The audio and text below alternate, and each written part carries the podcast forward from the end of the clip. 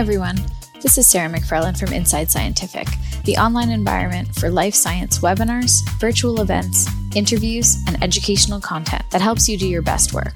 Today's episode of Expert Answers features Dr. Thao Nguyen, an associate professor of medicine at UCLA. She recently joined us for a webinar on zebrafish electrocardiography that discusses the exciting discoveries that her research team has made in this field. Let's jump in.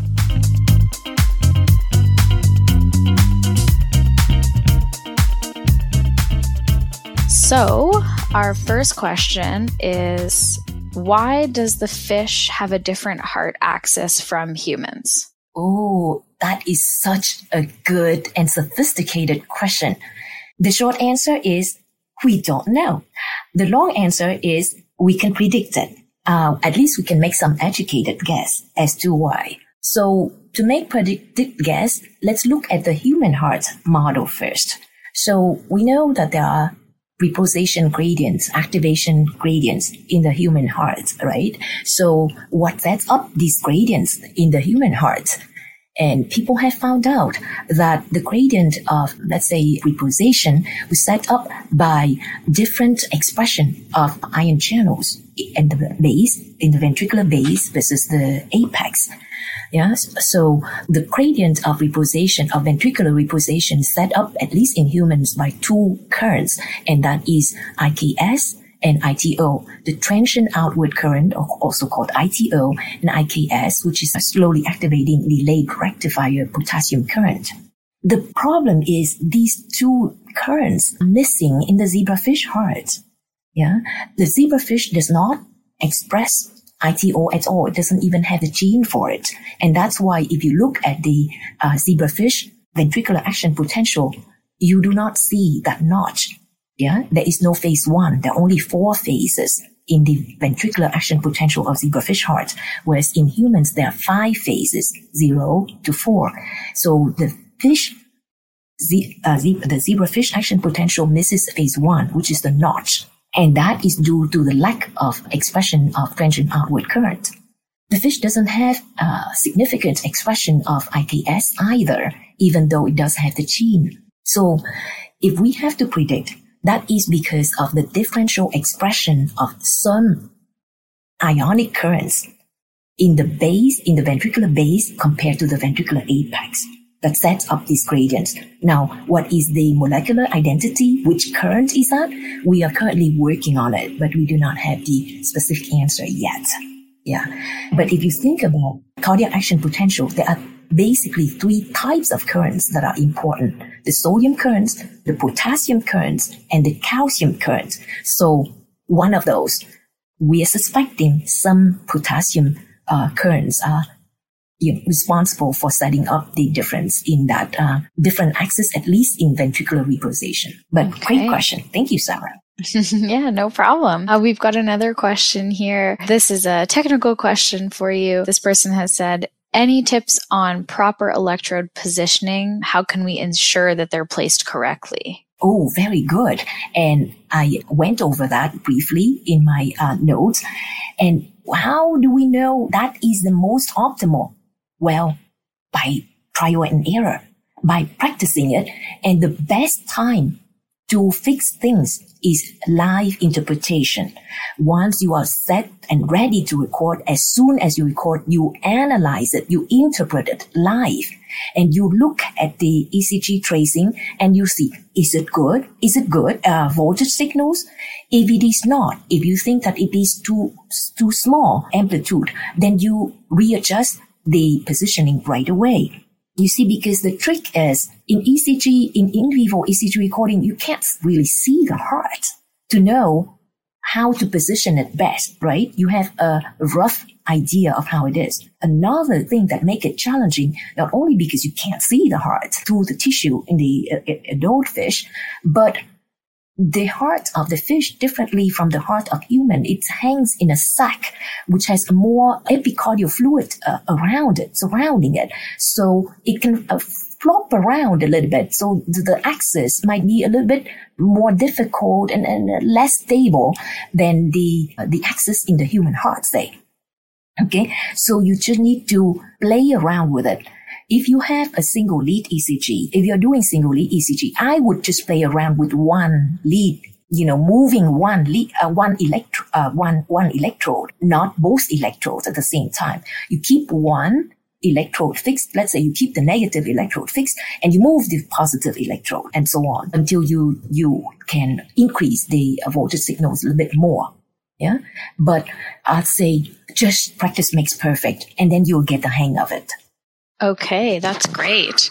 And we've got another question here.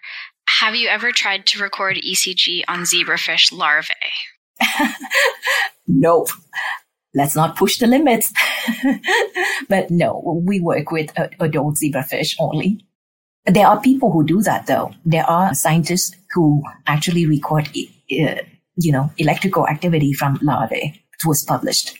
Okay. And someone else has asked, why is the P wave so big? And does the size of the P wave change with the depth of anesthesia? Oh wow, that's a really good question. In the uh, in comparing and contrasting the anatomical differences of the adult human heart and adult fish heart, I didn't point out that in relative uh, proportions, the age, uh, the the zebrafish atrium is very large. It's almost as large, if not sometimes larger than the ventricle of the zebrafish ventricle. And you know that the voltage signals on EKG is relative to the mass, to the myocardial mass. So if the fish has a large atrium, it would reflect in having large P wave. But uh, the relative proportion between the P wave and QRS, you know, it's like that for that particular fish. So it's not all. QRS is still the biggest, but you would see that a lot of times you will see as compared to, to humans, say, the P wave is the smallest of the three ECG components. Yes. Because relatively speaking, in uh, normal, healthy adult, human adults, the atria are much smaller as compared to the ventricles.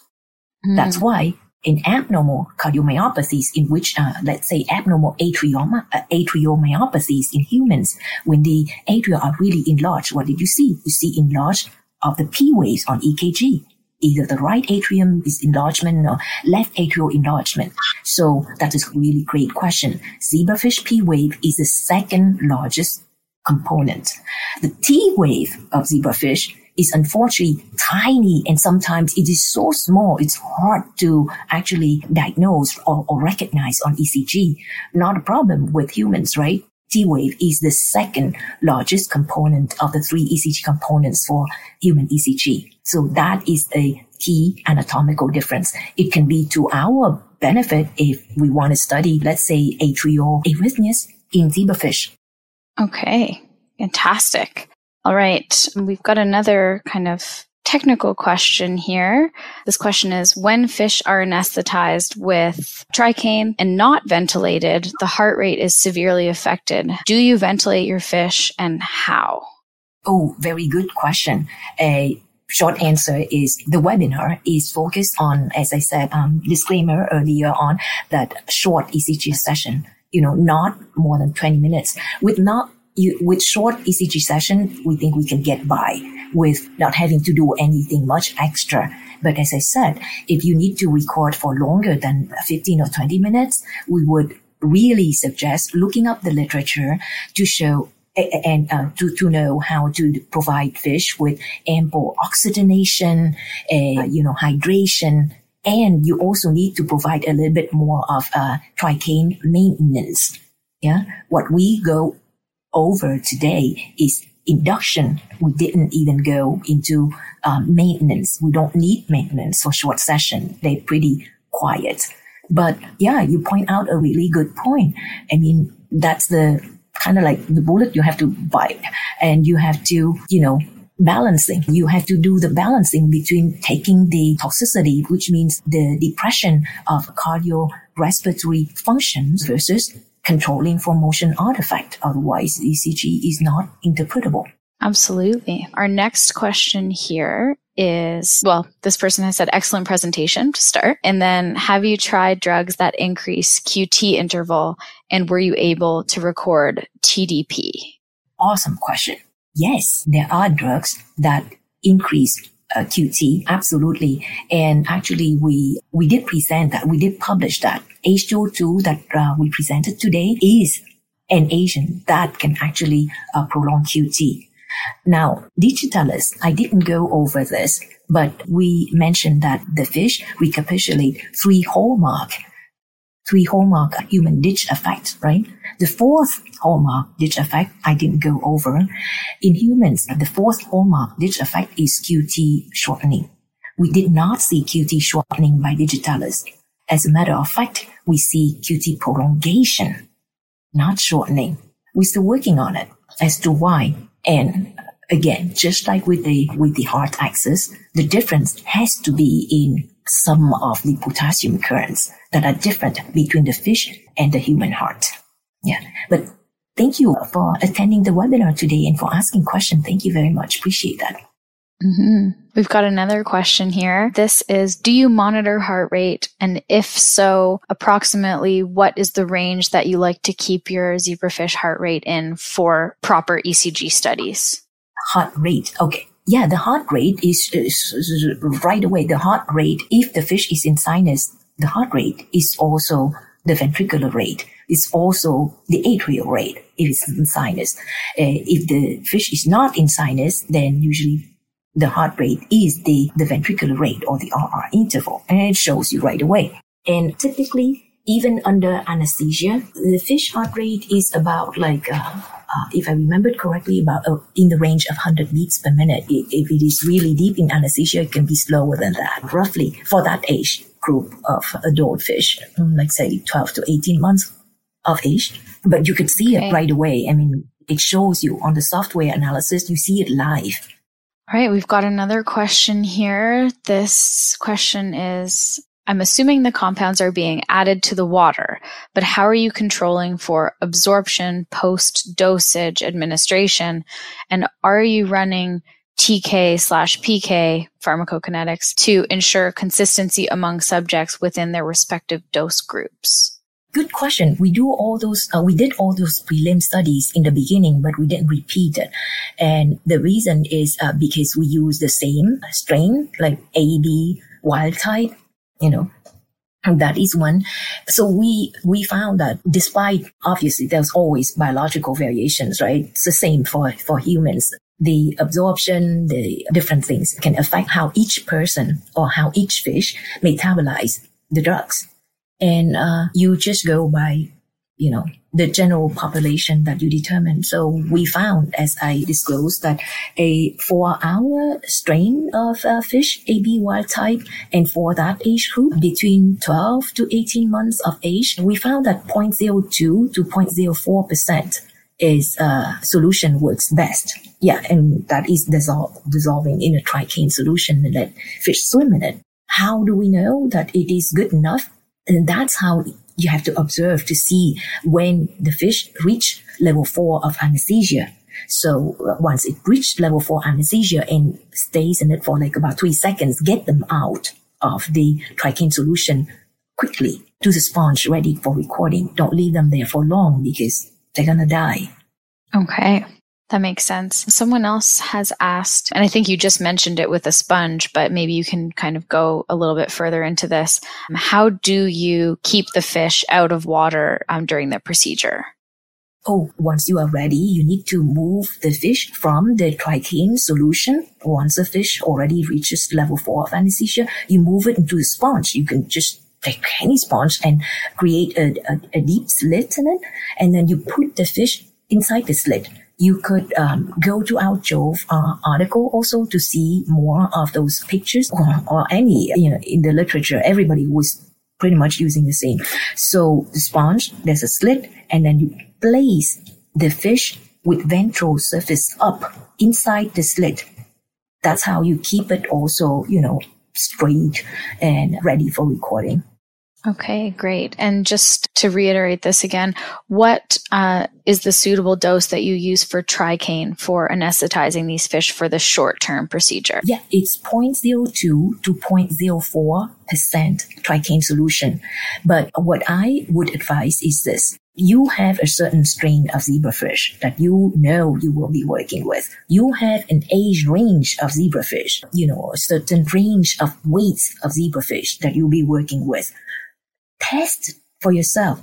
Unless you use the exact same strain that we are using, like AB wild type 12 to 18 months, you, you don't know, right? Even we don't know for sure. So we tested from 0.02 to 0.04%. Sometimes 0.02 is good enough and sometimes need to give a little bit more, 0.03%. So even with that you know, it's the distribution, right? It's the distribution of, of your fish. So if you haven't done already, then when you just start out, just try out on your population of fish to see what is their distribution, tricaine absorption to reach level four of anesthesia. And if you need even more concrete help, a good resource is always go to, you know, your institutional IACUC, go get the a vet to help you out with that. They have plenty of really excellent advice for to work with the specific strain that you need.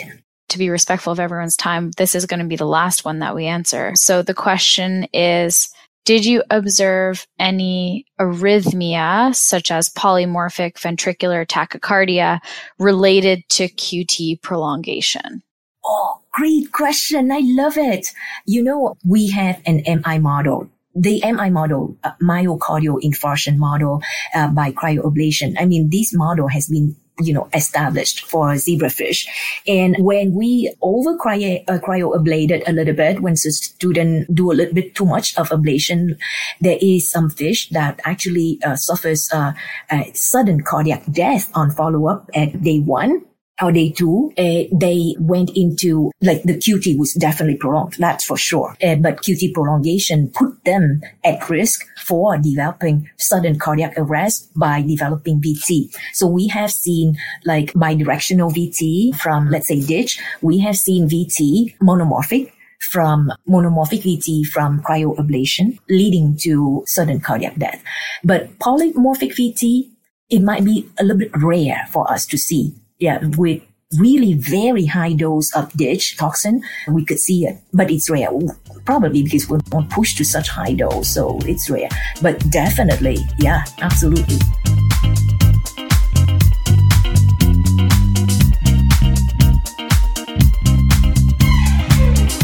We hope you enjoyed this episode of Expert Answers and that you'll tune in to future episodes where researchers just like you answer questions about their work, offer tips, tricks, and best practices, but most of all, share science. Don't forget to subscribe.